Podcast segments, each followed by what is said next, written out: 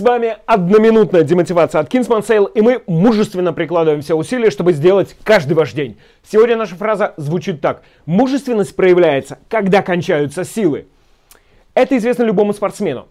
Например, я занимался бегом на лыжах. И вот ты бежишь дистанцию и чувствуешь, силы уже все кончились, больше никаких сил нет, но ты продолжаешь бежать на чем-то другом. Мы назвали это бежать на зубах но ты не бежишь на зубах до конца, до финиша. Ты просто смотришь, ага, вот я добегу вот до того столба, а там дальше посмотрю, будут силы или нет. Добежал, а, ну вот еще вот до твоей метки добегу, там дальше посмотрю.